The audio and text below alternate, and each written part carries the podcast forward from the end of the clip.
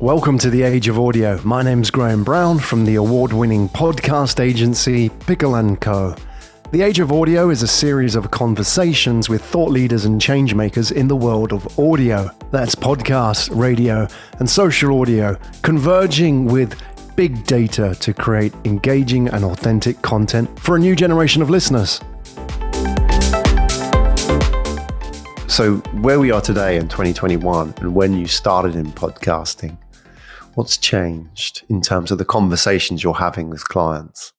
Right. Well, when we started podcasting, uh, started Produce Your Podcast, and I started my own personal podcast in 2016, the biggest question I was answering is what is a podcast? And I don't absolutely do not have to answer that question anymore.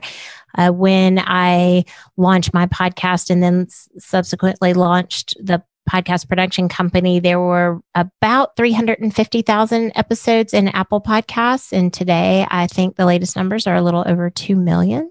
Mm. So that is a major growth trajectory. Probably one of the, in my history of 30 plus years in the marketing and media business, it's probably the fastest growing trajectory that I have seen ever in that mm. condensed period of time. So the questions are now evolving from what is a podcast and how do I start a podcast to should I do an audio and a video podcast? Uh, that's one of the questions we get asked frequently. But also, once I launch a podcast, how do I get discovered by listeners? How do I engage the audience over a long period of time? How do I continue the conversation outside of the podcast, which is really one of the biggest criteria in being able to assist people in audience growth and monetization and marketing and distribution is to for us actually to present that question is how can you continue the conversation outside of your podcast episode? Because those are the real factors in having a more well-rounded marketing strategy if you're using your podcast as a marketing tool which primarily that's my area of focus i really enjoy love and feel very strongly about podcasting being not only just a content creation tool but also a marketing tool for scalability for growth of businesses mm. the how do i promote and how do i communicate with my audience questions are here right now, aren't they? We've gone from it seems that there was a time, and still it seems to be very popular, is that when you publish a podcast, that they create the audiograms, the snippets, and they push those out on social media. I think a lot of people, whilst that's obviously a way of reaching an audience, they feel that that's the way of growing the audience, or that's the way of reaching new audiences. And you know, publishing on social media is only just a small part of it there seems to be a lot more that people are discovering outside these activities that they have to do on top of that, you know, like talking to other podcast hosts and cross promotion and things like that. What are you finding that's working that's really emerged in the last couple of years in terms of growing audiences? Well, I think, you know, if you step back from that question and first answer the question of what is the most strategic way to leverage my podcast and start with that in terms of I want to use it as a content creation tool based on that content creation, then what are you going to do with it? So we talk a lot about repurposing content first and foremost. So it's not just about, to your point, audiograms and posting the episode on social is the first step. It's not the last step. It's the first step.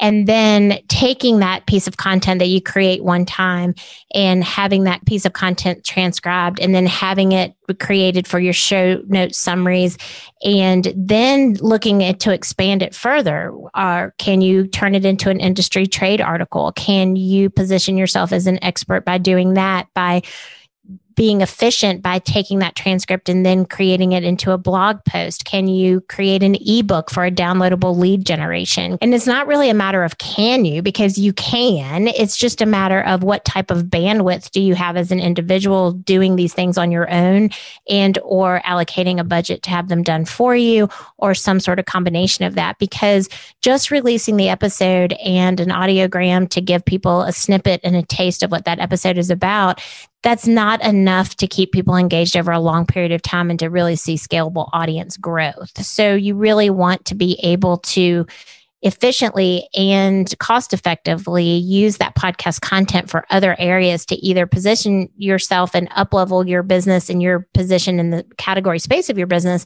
but also to turn it into monetizable nuggets of repurposing, like I was mentioning, ebooks, online courses, webinars, things like that. So, really having the podcaster think outside of what happens when they show up to the mm. mic and what does that look like for them in a way that's sustainable for them personally and professionally. We also mm. get asked, is it too late to start a podcast? Which I think you have one of the best answers for. We've exchanged notes about that, which is we'll take a look at how many Twitter accounts there are, how many YouTube accounts yeah. there are. And the answer is absolutely no, it is not too late. It's actually a prime time. Do you think it's getting harder to grow audiences on that note? The fact that there, there are a lot of people now podcasting, and we're seeing this, you know, this polarization of the industry that there is a lot of people who are new and entry level and like you say, maybe they are they could be a one man band effectively, or they could be working with an agency, or you you have on the other end this injection of resources into large scale productions like the Wonderies oh, and the right, right, you know the Gimlets Exactly. And I, you know, I think it's more about being discerning about why you're starting the podcast in the first place. I mean, in any industry of any type, of any launch of any type, you're going to have a competitive landscape. There's that's just part of doing business, being in business. And the saturation of marketing messaging in general is a competitive landscape. So, mm. podcast becomes one aspect of that competitive landscape. So, the question to me really is uh, how can you discern whether or not a, launching a podcast and investing in time and resources that it takes to grow a podcast is that what is the priority for you and where you are right now and if the answer is yes then the question then becomes okay so how are you going to change the conversation about and utilize podcasting to change the conversation uh, basically and set yourself apart from the competition? And my answer to that is figuring out the why you want to do the podcast in the first place making sure it is a fit for the end game that you want out of your podcast and then niche niche again and then niche again. And an example i often used for this is that if you are going to start a podcast, let's say, for example, speaking to women entrepreneurs, well, that is a broad based topic, and that there are several podcasts out there that are speaking to women entrepreneurs. So then take that and then narrow that down again. So, women entrepreneurs who are in the tech space, for example. And so then take that and niche it down again in women entrepreneurs in tech, and then maybe specifically in tech startups or getting venture capitalists for tech startups or something that just takes you from this broad based. I mean, you can even back it up further and go entrepreneur podcast, women entrepreneur podcast, women in tech podcasting and then episodes can then be more specific in terms of venture capitalists and startups and how do they run and things like that. So I think if you're going to identify what your niche is, make sure you then just niche it down, niche it down again, because that's where you're going to get discovered instead of trying to compete in a sea of categories around just entrepreneurship. Hmm. There's a fear, isn't there, that if I niche it right down, that I'm going to end up with a very small audience. So the natural reaction is to go big, go broad. How yes. do you deal with that? Because that must be something you need, you're wrestling with as an advisor. Right.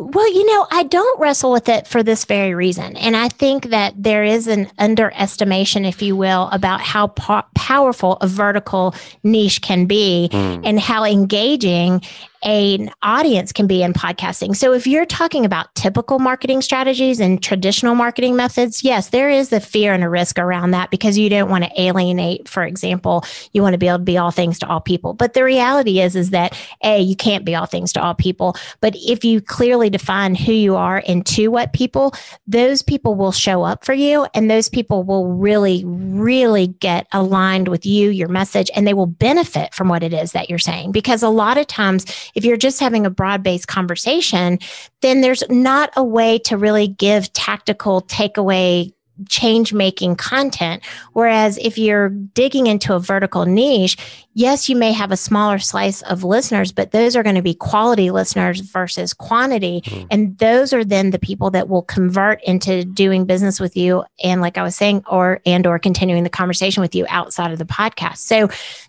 podcasting is the one medium that is a pull medium versus a push medium. And that's why vertical niches and it highly engaged targeted audiences are beneficial in podcasting because they are choosing to show up and spend the time with you. They are making a conscious decision to choose to listen to your podcast, watch your podcast, engage in your podcast instead of someone else's. And that's a really strong statement for a return on investment in terms of people's time. If you think about your content and what's in it for your listener versus what's in it for you, and you are providing really good quality content with really good quality production, because that's second, not even by only a hairline, then you are going to be able to continue to build and grow that audience. And they're going to show up for you and be very incredibly loyal and aligned with whatever products and services that you're offering or that you're affiliated with how do we then talk to and engage that audience?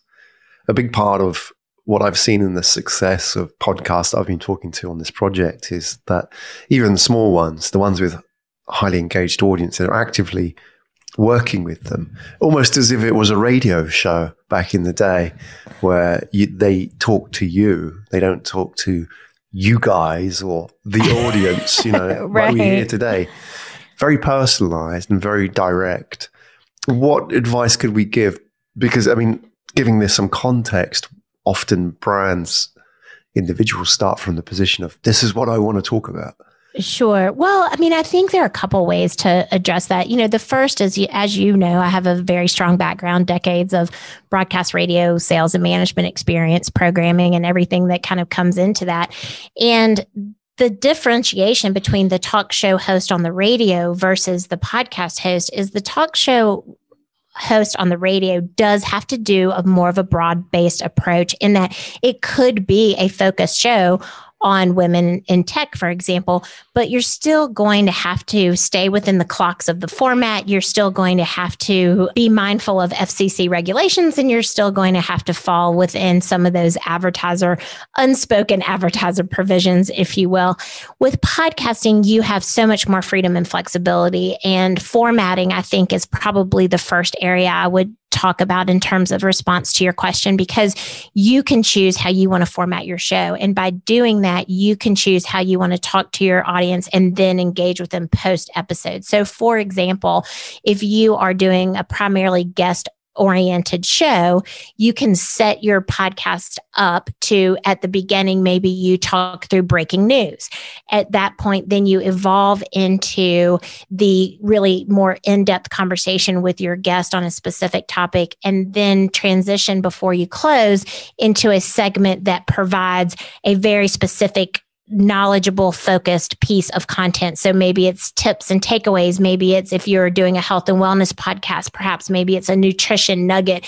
Maybe it's a tech tip again to fall back on our original uh, example.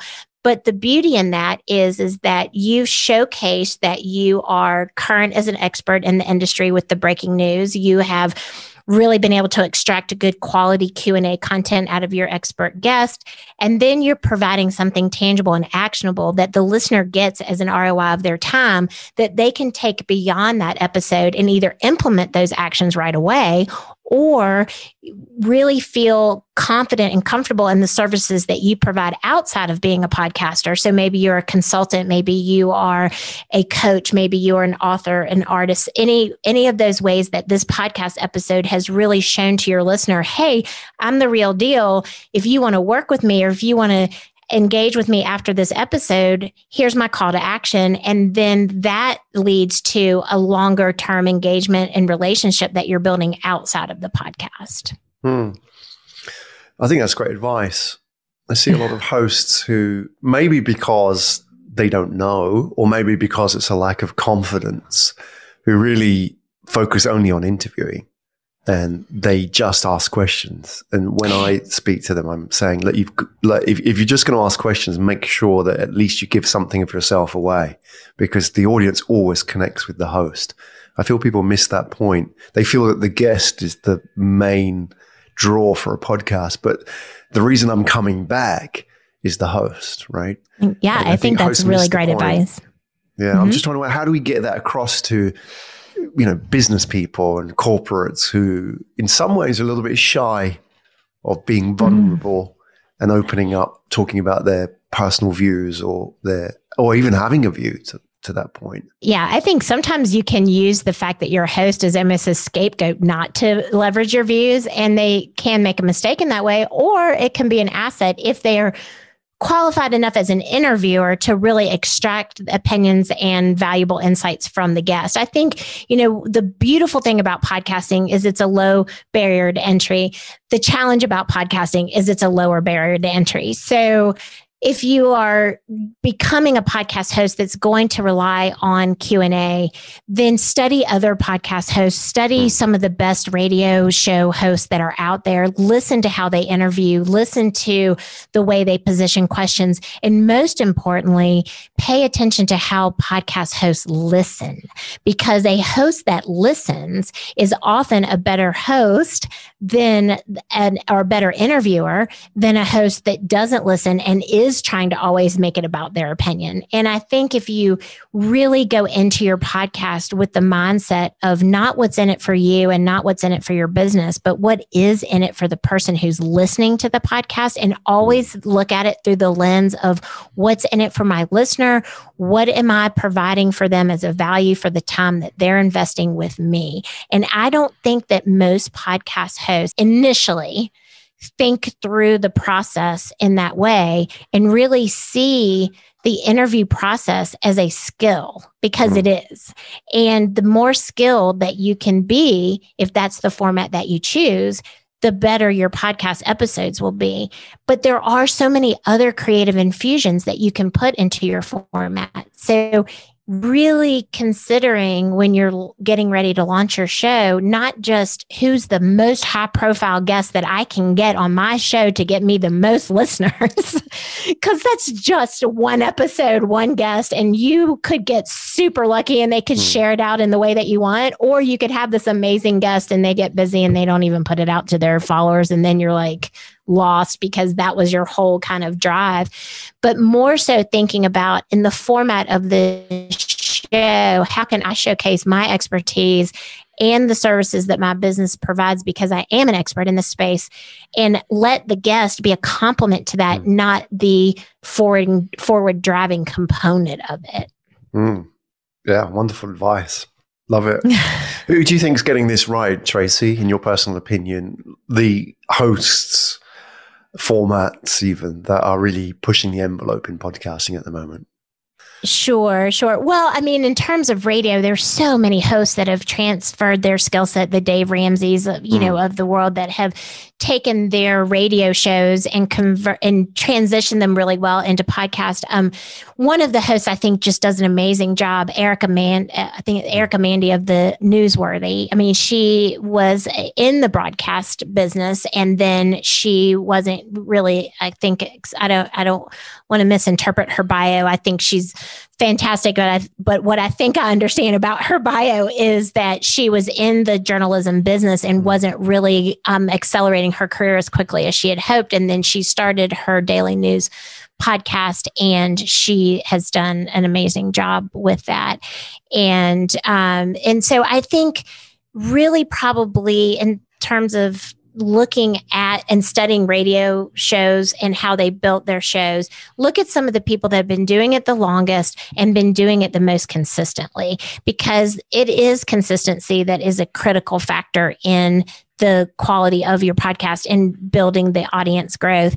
And then also look at the people who aren't doing it very well. That's the other thing. I mean, a lot of times people think because they did such had such a great morning show on the radio for example mm. or had such a great am talk show that that's just going to automatically transition into podcasting and i think it's often a big mistake that the broadcast radio companies are making and they're just taking a show that was built and designed and clocked out and scheduled in for traditional ter- terrestrial radio taking that, recording it, stripping out the commercials, and then uploading it as a podcast. And it's like, mm, that doesn't always translate that well. Mm. Like, you need to really think about podcasting as the medium that it is, which is on demand and very intimate, very personal, and edit those shows.